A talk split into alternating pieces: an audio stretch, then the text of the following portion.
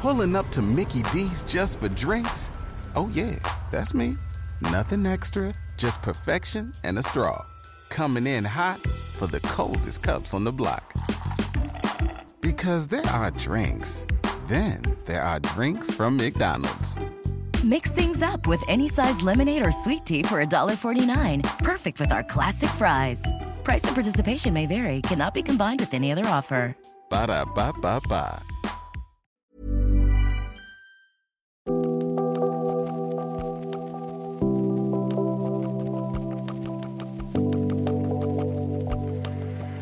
Hello and welcome to Live Life Better, brought to you by Virgin and Penguin Living. I'm Melissa Hemsley, your guide in exploring the art of self-improvement, with authors, experts and curious minds here in conversation.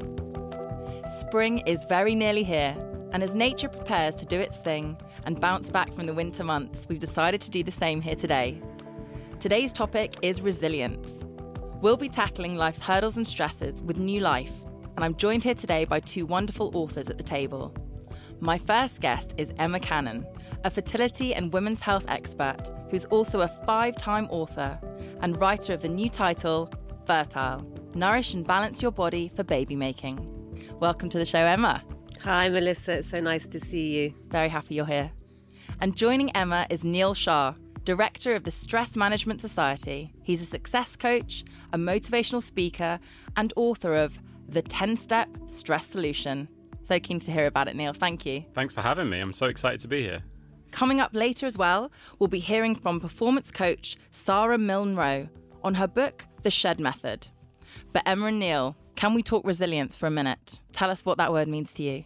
Now, that's a fantastic question to start with, and it's also such an interesting word because it means so many different things to so many different people. We live in a world that is only ever increasing in pace and intensity. Most of us find ourselves swimming in a fast-moving river, and the river is getting faster and faster day by day. We create new technologies, new approaches, new things that are going to cause pressure and put additional demands on our life. And most people aren't equipped to cope with it, and many people, sadly, are finding themselves getting ripped under by the current. Learning to increase your resilience, for me, is an opportunity to stand on the bank for a brief period of time, because when you jump back in the river, you want to find yourself a little bit better equipped to cope with whatever life throws at you. A toolkit.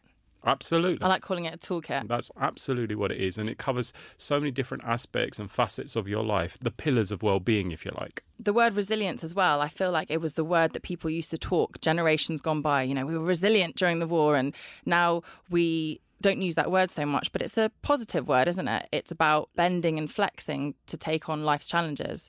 The top four premature killers on the planet today: heart disease, cancer, type two diabetes and stroke. Stress is both directly and indirectly contributing to all four of those. But sadly, something else we're seeing in modern society, the top killer for young men, men under the age of forty-five in Western Europe, is suicide. Ultimately, it can lead to someone getting to the point where they seek the permanent solution to a temporary problem. If we think of stress not from a human perspective, but from an engineering perspective, let's think of a bridge. Mm. Tower Bridge, for example, is a bridge that everyone can visualise. And let's say we put a whole load of pressure and load and demand on it. We put a whole load of red double-decker buses, H M S Belfast, a couple of Boeing seven forty-sevens. Every bridge on the planet, if enough pressure is applied for long enough, will ultimately collapse. But before it collapses, we're going to know it's not coping, because there'll be bowing, buckling, groaning, creaking, fractures that's giving us feedback to suggest it's not bearing the load effectively. Now, human beings are exactly the same. Building our resilience is nothing more than understanding what concrete blocks or iron girders can we put underneath our support structures to better equip us to cope with whatever life throws at us. Mm. There are many different ways that we can do that. And I'm excited to hear you're going to tell us some key tips, aren't you? Because you've got ten steps, but we'll hear a couple of them later on. Absolutely. Perfect. And Emma, so you give workshops all around the world. You have people come and do one-on-ones, your books. You do lots of podcasts and appearances too, I know, because I've been to them. When people walk in to see you and they're not feeling as strong as they'd like to be, they're not feeling as resilient or balanced, what advice do you give them? For me, what resilience means is it's how we deal with what life deals us. I'm Army General's daughter. So yes. I was definitely taught to be resilient. You know, we, we all cleaned our shoes on Sunday night and we were very disciplined. Packed the bag the night before. Yeah, I'm an Army exactly. kid too. Oh, yes, bonded. Of course you are, yeah. So, tough, um, tough, tough, isn't yeah, it? Yeah, so the sort of idea of resilience was always there, but also this very feminine energy that was in our house. And I think it served me really, really well. And for me, it's about our ability to adapt. It has a sort of springiness about it, doesn't it? It has a sort of flexibility about it. So those are the sorts of things that I teach people when they come in. So I talk to them about how to be more flexible. But there is one caveat that I want to talk about with resilience, and it's going back to what you were saying about sort of great British resilience.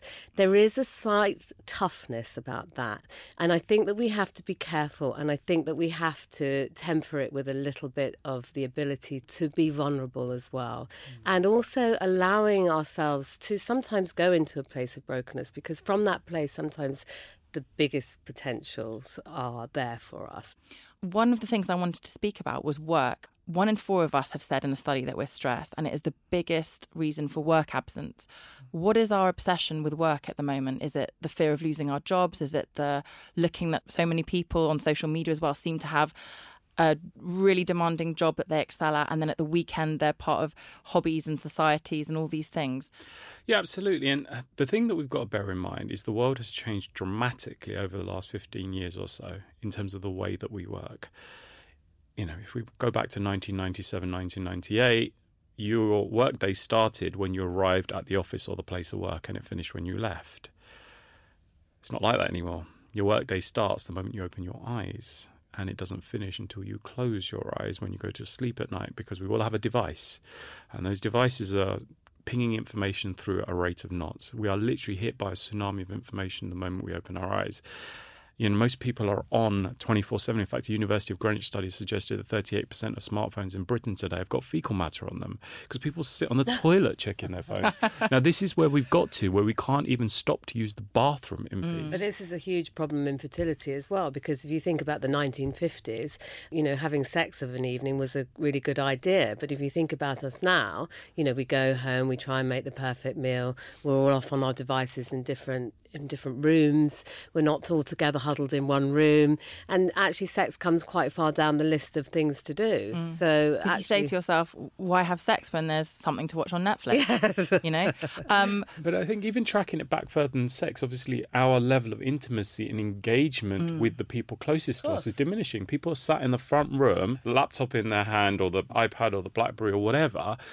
So there's no time for actual mm. conversation. In fact, the art of conversation is being lost because people aren't used to talking, because we're texting and tweeting and so on and so forth. So actually our relationships are diminishing. So sex obviously comes further downstream.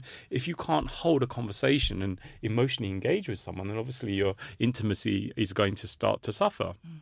So what's your advice, Emma, when people come to you and say, I can't make time to be intimate with my partner, or if they don't have a partner, I don't have time to sort of engage with what I want because my mind is filled with so many things? Well, it's quite funny, actually, because you do get people, and then they do come to me and they say, I'm doing everything in the book.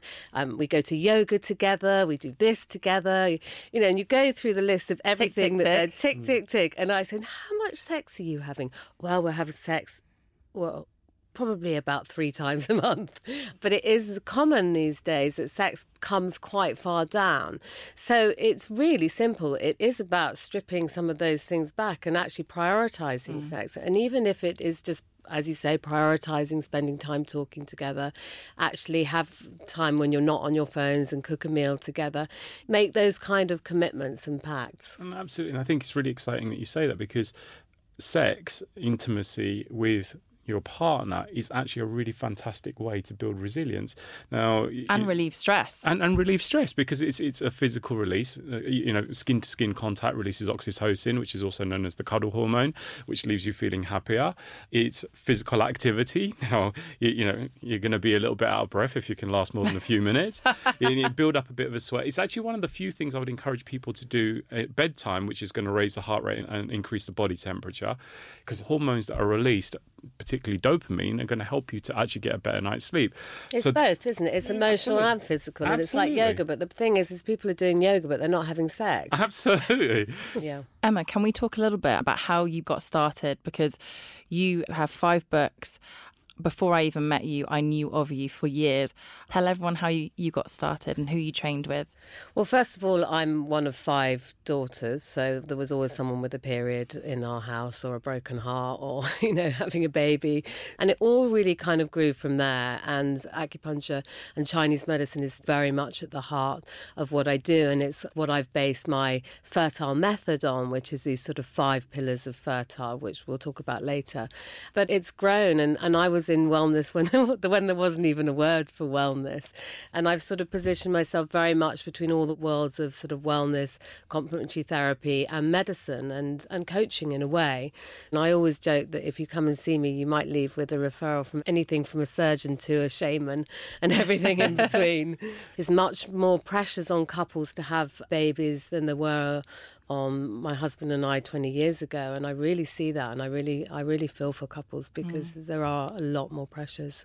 What really fascinates me is when you ask people, women, what are the reasons why you might not want a baby? Because actually that's where the conflict lies, and they will be there. You know, I'm scared about what's going to happen to my relationship, I'm scared about what's going to happen to my life, or or that they've become so resilient in life that they're sort of scared to let the guard down. Mm. I, I find that really fascinating. It's, it's not something I've ever shared publicly before, but myself and my ex had five miscarriages. Oh. Um, and it's one of those things that you just never talk about. And yeah, we got referred to like fertility experts, and, you know, I'd like to think of myself as someone that's quite knowledgeable when it comes to well-being, but there's the emotional component. And it's, it's something that's said, like, we just don't talk about. There are so many things that are major issues in modern society that when you start digging, you find there are lots of people that had these experiences or know someone that has, but we just don't have a dialogue about it. Okay, so that's a really interesting thing about this idea about resilience, isn't it? Because we want resilience, but we want there to be a softness and a yielding there as well. Mm. Because I, I think, you know, too much resilience is, and, and that's, it's really interesting that you talk about miscarriage, because I think that with fertility, what happens is, in order to conceive, you need to be in sort of feed or breed, which is a parasympathetic. Mm. And most of us are in fight or flight. Yep. And so the fight or flight, we're very protected, we're very guarded, and we put up this resilience and this resistance. But from a biological perspective, when you're in the fight or flight state, all the non-essential systems of the body are diminished, like digestion, like higher brain function, like the immune system, which is why we are more susceptible to illness. But obviously fertility and reproduction, if you're being attacked by a saber-toothed tiger, your ability to To, you know, feel aroused or reproduce are not high up the priority list. So, it, you know, absolutely from a biological perspective, it's just not going to happen if you're experiencing stress. Yeah. But a lot of people don't connect the emotional components. They spend all the time looking at the physical. Yeah, well, I always say there's two types of stress. There's external stress and there's internal stress, which mm-hmm. is of our own making. And, you absolutely. you know, people do come in saying, I'm really stressed about being stressed. And, yeah. and, and actually that, that bit of the stress is much more toxic. Like stress, like to get absolutely. us up and out of bed and to get us to work and all of that. That's okay, we can deal with that. But that kind of constantly um, stressing about the stuff that hasn't happened and catastrophizing, that's toxic. Absolutely. So at the upper end of the spectrum, you've got burnout. If you're stressed for long enough and the pressure's high enough, eventually you're going to hit burnout. At the bottom end of the spectrum, you're bored, sluggish, lethargic, you've got no energy, no passion, no motivation to get anything done. So if you had zero stress, that would be as much of a problem because you'd be horizontal. That's what I would describe as rust out. But somewhere in between those two places is what we describe as the performance zone. I do a lot of work in professional sports with athletes and football teams and U K athletics, that kind of thing. And they understand that actually you need an, a degree of stress to be able to perform at your best, regardless of what the activity mm. is. It's when it gets too much or it's not enough is when it's a problem. You know, getting people to understand and also to take responsibility. It's not your doctor's responsibility. It's not H R. It's not your husband, wife, mum or dad. Our well-being is our responsibility. And it's when we start to take responsibility for our well-being is when we can take appropriate action to build our resilience.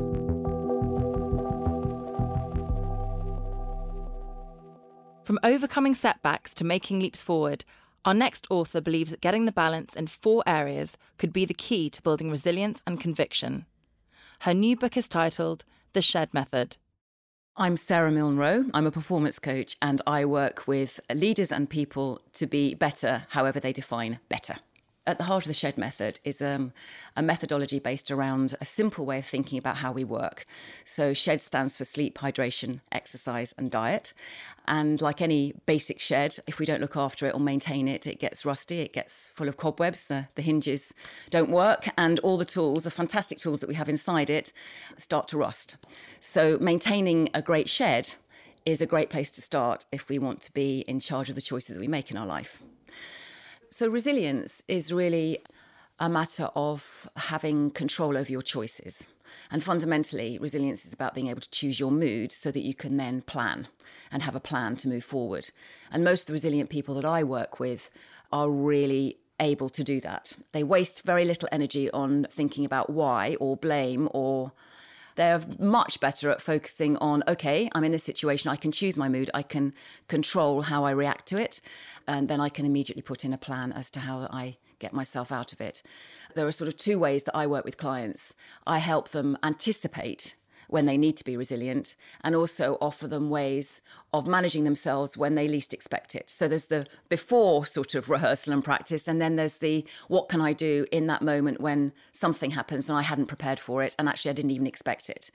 So resilience is really about feeling of control, that you have the choice of your mood so that you can then be agile in the plan that you put into action as a consequence of that.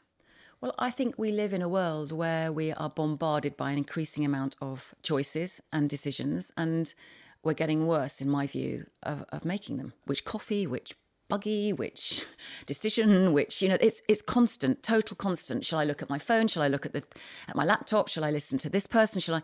The, it, it's constant, constant driving of distraction. And so a lot of the work that I'm doing with people is helping them choose, and that's sort of why the strap of the, of the book is called What Matters, because actually when we can stop and actually pause and decide what really fundamentally matters to me or to others or to my my life, then I have to apply the energy that I have around those priorities. I think the biggest challenge for modern life is that we are challenged in stopping and pausing and choosing. Saying yes to things when you really mean no, constantly finding yourself looking at your emails, constantly bypassing lunch, constantly rushing, thinking that you wish you hadn't said it, even though you have, going into things when you know that you're not prepared, constantly saying I haven't got enough time, feeling tired, waking up feeling tired, cancelling dates with friends, people that matter to you, feeling like you're in back-to-back meetings and sort of find yourself slightly boasting about the fact that you're in back-to-back meetings. So these are the sorts of signs that indicate to me that people are not making the choices that they want to make. And what I hope this book offers is a way, a practical way of when I'm feeling completely out of control and I'm reeling from one thing to another without actually choosing it, how do I get myself back to a position where I can choose?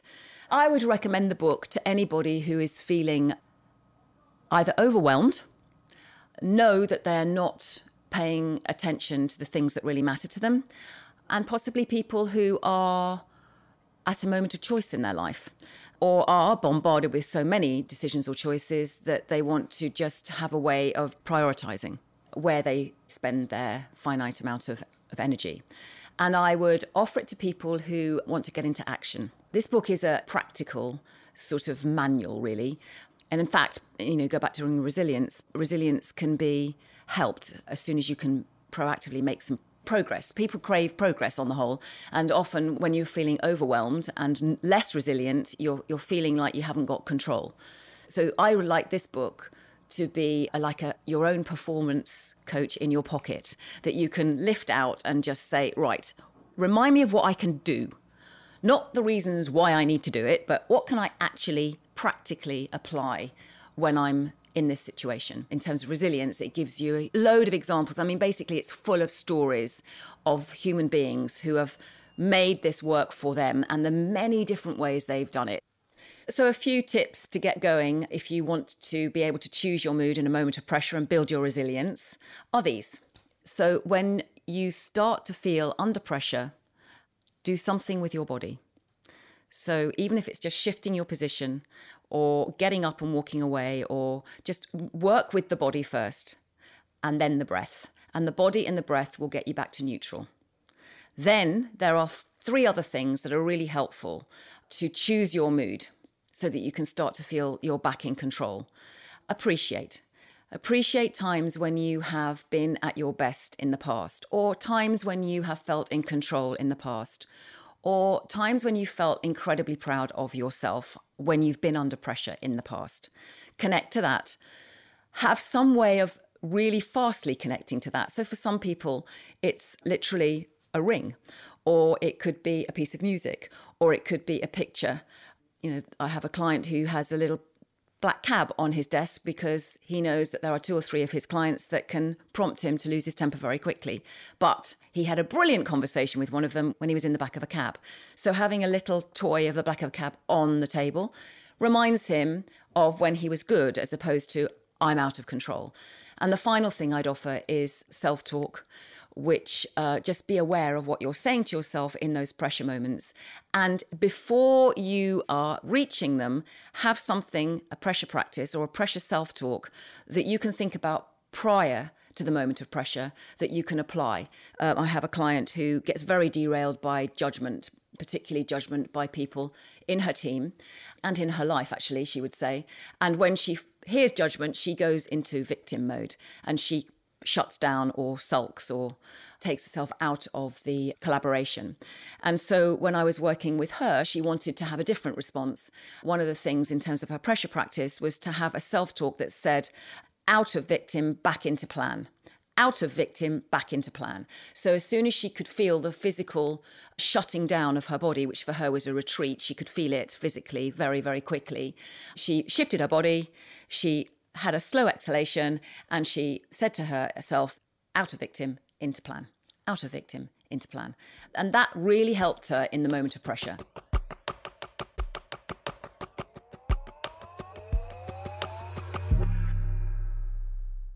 You're listening to the Live Life Better podcast from Virgin and Penguin Living. Thanks there to Sara Milne Rowe. Let us know what you think about the Shed Method by tweeting at Penguin Living U K or using the hashtag LiveLifeBetter. I'm back in the studio now with Neil Shah and Emma Cannon. Neil, could you tell us a little bit about how you got started and Mount Everest and the monks? So I didn't choose this path. This path chose me. Uh, I started my first business when I was twenty-four, which was an I T recruitment business. Had a great idea, no planning. I literally walked out of a job on a Friday and thought, I'm never going back. I started my next business a couple of days later.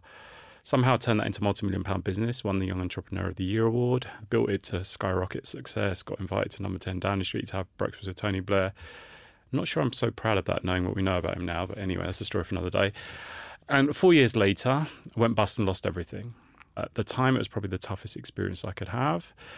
If anyone's ever seen the film Wolf of Wall Street, that was pretty much me. That was the life that I was living. Too much, too quick. And when I lost the business, I lost all my money, car repossessed. Most of the people I thought were my closest friends turned their back on me. The person I was in a relationship was cheating on me. Everything that could have gone wrong in my life went wrong in a four or five month period. And I hit rock bottom. I now know that I had a bit of a breakdown at that point. I was twenty-eight. I went to the doctor. The doctor suggested I try some antidepressants that might help me to deal with the symptoms. A week later, I ate the whole packet. Thankfully, I failed at that as well, which was uh, which was pretty good. And I just found myself in a really deep, dark valley in my life. And the only thing I could think about is, how do I get myself back on top of the world again? I decided that the best thing to do would be to go to the highest place I could think of. And the highest place I could think of was Mount Everest. It was William Blake that said, when men and mountains meet, strange things happen that don't happen when you're jostling in the street. And there was never a truer moment for me. I only actually first shared that story publicly about seven months ago, because I feel it's important that we do start sharing our stories, because so many people have experienced it. And I basically explored every possible way of being able to go deeper and deeper into myself. And it was in two thousand three I decided to set up the Stress Management Society as a way of helping people to deal with stress. fourteen years later, we now get to affect culture change across some of the biggest organizations on the planet. And We do a lot of research around kind of the trends and the impact that stress is having on modern society and what we can do about it, how we can develop a more resilient society. And people are looking for ways on being able to better cope with the challenges of modern life, because so many of us are finding ourselves overwhelmed. Mm. And sadly, we can't hide those deep, dirty secrets of society, because everybody knows someone that's taken their own life, or everyone knows someone that's had a breakdown or has had a mental health condition. And, you know, up until recently, we weren't even having these conversations. So I'm really grateful that we've got more of a platform to be able to kind of really talk about where we are today and how do we build a more robust, more resilient future uh, for ourselves, given the fact that we've got a generation coming through that have very different drives and motivators to, to the rest of society. So I think we really do need to take that on board as well. Thank you for sharing your amazing story. You're welcome. I wanted to ask, actually, you've done a lot of work on yourself. You're saying you've, you've tried lots of different things. What are the sort of top tips you do for yourself to keep your stress levels in check? Because you must have your triggers as well still that you go, oh, even when you're excited, right? Because we all love our jobs. It's absolutely. I find it quite hard to switch off, even though I'm not stressed in a horrible way. I'm stressed, excited. I still find it hard. What do you do? So this is the interesting thing.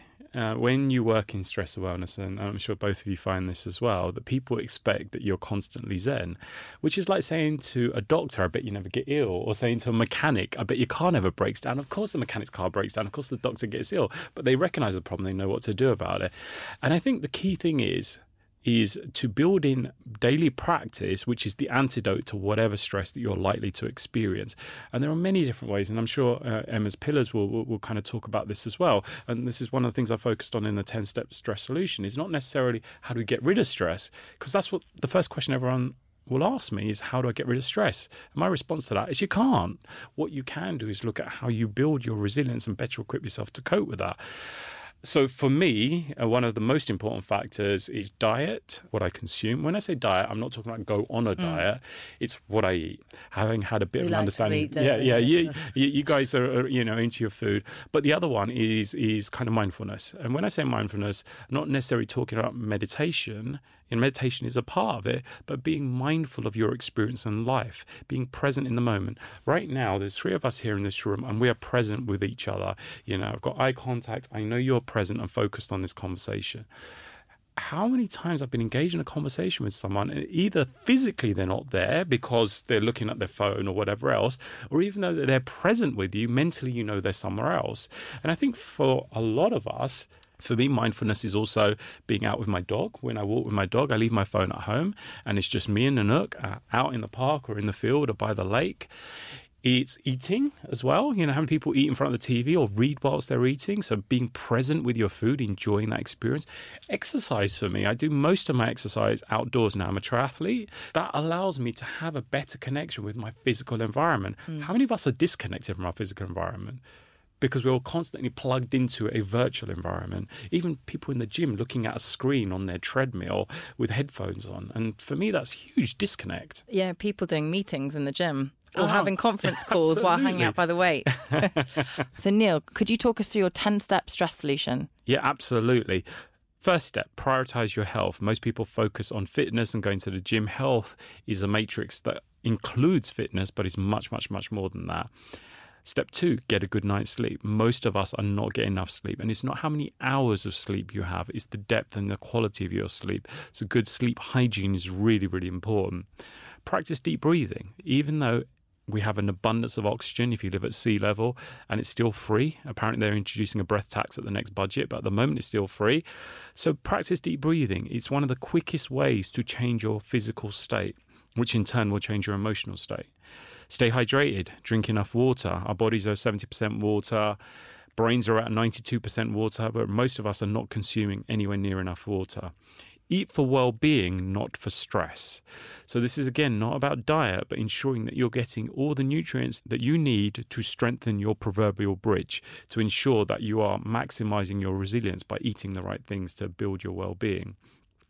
Get moving to combat stress. When you're stressed, your body's expecting physical activity because it's expecting to be running away or fighting a saber-toothed tiger. Movement is a quick way to change your state.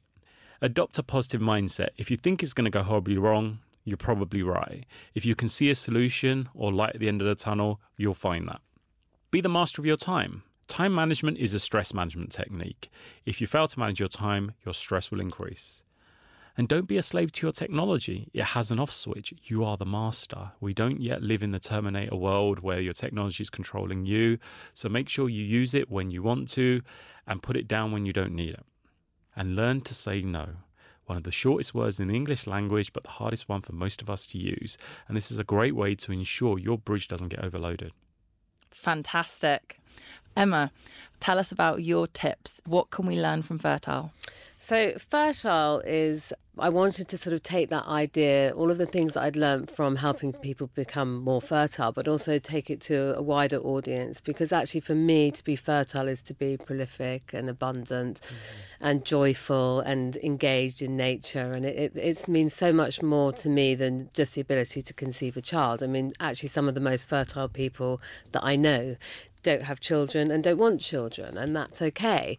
Um, so I really wanted to use that word and and to sort of pour all everything that I'd learned into it. So yeah, beautiful.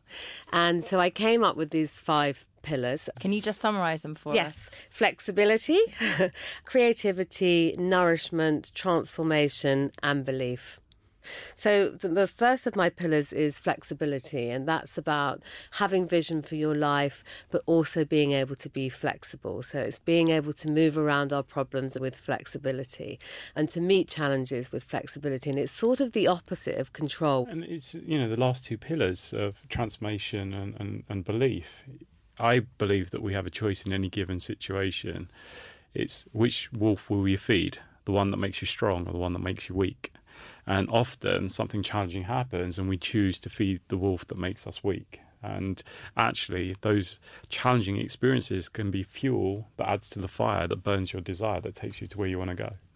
I should be a poet. Ah, that was very beautiful. You know, my father used to actually say, I remember we used to go skiing, and he used to, I, I heard him once say to the ski instructor, scare her just a little bit. Really? About you? Yes. Yeah. And and actually, it's true. He used to take us off piece and he'd take us through these crazy, you'd be skiing over the, the roofs of huts and things like that. And it would be terrifying and you would cry sometimes. But then when you got back on the slope again, yes. it was easy and you felt so good. This is interesting. This is a fascinating point. Do we... I'm interested in your take on this. Do we feel that society is becoming less resilient because we are not allowing children to explore and to have adventure and scrape their knees? Yeah. When I was a kid, and it wasn't that long ago, but you know, I'd be out in the park till tea time, mum screaming over the fence for me to come in to have my dinner. Whereas I've got a four-year-old niece and she has never been in an environment unsupervised without her parents ever. And yeah. I remember from the age of four, we'd be out playing with our mates in the park, kicking a football around, scraping on knees, falling out of trees, all that kind of stuff. Now, you know, obviously when you are not put in situations where you can have a bit of adventure and sometimes get hurt or have a bit of an accident, you're going to grow up more averse to risk. Yeah, and it's worse than that. It's children in schools as well. They're tutored to within an inch of their life. They're never allowed to fail at anything. When my girls fail, I say, brilliant, you failed. Mm. They say, very unusual, aren't you? But I think it's brilliant because actually the, the times that I've learnt the most in my life was when I've had to fail. And, and that's interesting. There is no such thing as failure because you can come eighteenth in a race and still get a gold medal because yeah. we're all winners. Yeah. It's like, okay, I understand what you're trying to do, but how are we building resilience if you never have to oh, face yes. failure? Oh, yes, oh, in sports, you mean at school yeah. now, they're not allowed to have winners and lunars. Yeah, I don't mm. like that. I could talk all day, but we're going to have to round it oh. up. I'm so sorry. Okay, so that's nearly it for today's podcast. I think we've given some amazing, helpful tips, some guidance, some stories, some some laughs. Can we give one last tip? Okay, one last takeaway tip to sum up your, your books, your conversations today and, and the lessons you've learned along the way. Emma, could you give us one tip for living a more fertile life? Ooh, I think I think learning to, to rest, actually. I think we've forgotten the ability to rest and to switch off, and I think it's really important. So, yes, rest more. Can I bring up one tip that I've learnt from you? And you've said it a couple of times today, and it is just you in a word, is joy. Oh, joy, yes, I forgot about the joy. Choose yes. joy, I think, is another Choose good one. Choose joy, yeah. Choose joy. Yeah, it is. I mean, everything's easier. I'm very balanced in my life, and I, I do occasionally dance on tables. It's very important. I love it. Okay, dance on tables, that's your top tip. And Neil, for you, what would be your number one stress hack? Learn to say no. Don't take on more than you can actually cope with. And no means different things to different people. Obviously, it's a negative, but for some people, it can mean sod off, leave me alone, I can't cope, I'm not equipped to deal with this. I'm going to ask you to reframe the no. No stands for N O, negotiation opportunity. A no is, I can't do it right now because this is what I'm currently dealing with. Can I come back to this later? Or if it's a work-related thing, can I drop something I'm working on to focus on this new thing? Or if it's more important, is there someone else that can take something off me or take this new task? Often people don't engage in a negotiation. It's either I will do it and then suffer the consequences and stay late or get overwhelmed, or no, and the person walks away feeling upset. So negotiate an appropriate outcome. Wonderful. God, I've learnt so much today. Thank you very, very much. A, a quick thing, my team have put together a free resource for the Live Life Better listeners. If you go to www.stress.org.uk forward slash Live Life Better, there's a resilience programme that's available free of charge. Stress Management Society is a national not-for-profit organisation. We're here to help. Thank you very much. Thanks again to my guests. All the book titles we've talked about today are out now.